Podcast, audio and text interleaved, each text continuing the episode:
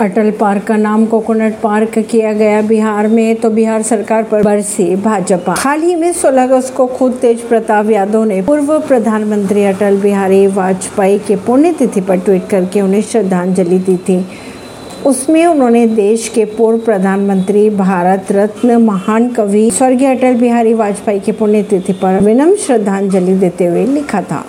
अब 2018 में इस पार्क का नाम बदलकर पूर्व पीएम अटल बिहारी वाजपेयी का नाम पर अटल पार्क रख दिया गया था। पार्क में अटल बिहारी वाजपेयी की प्रतिमा भी स्थापित कर दी।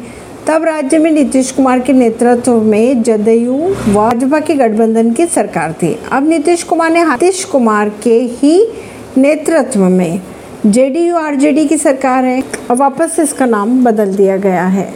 परवीन सिंह, नई दिल्ली से।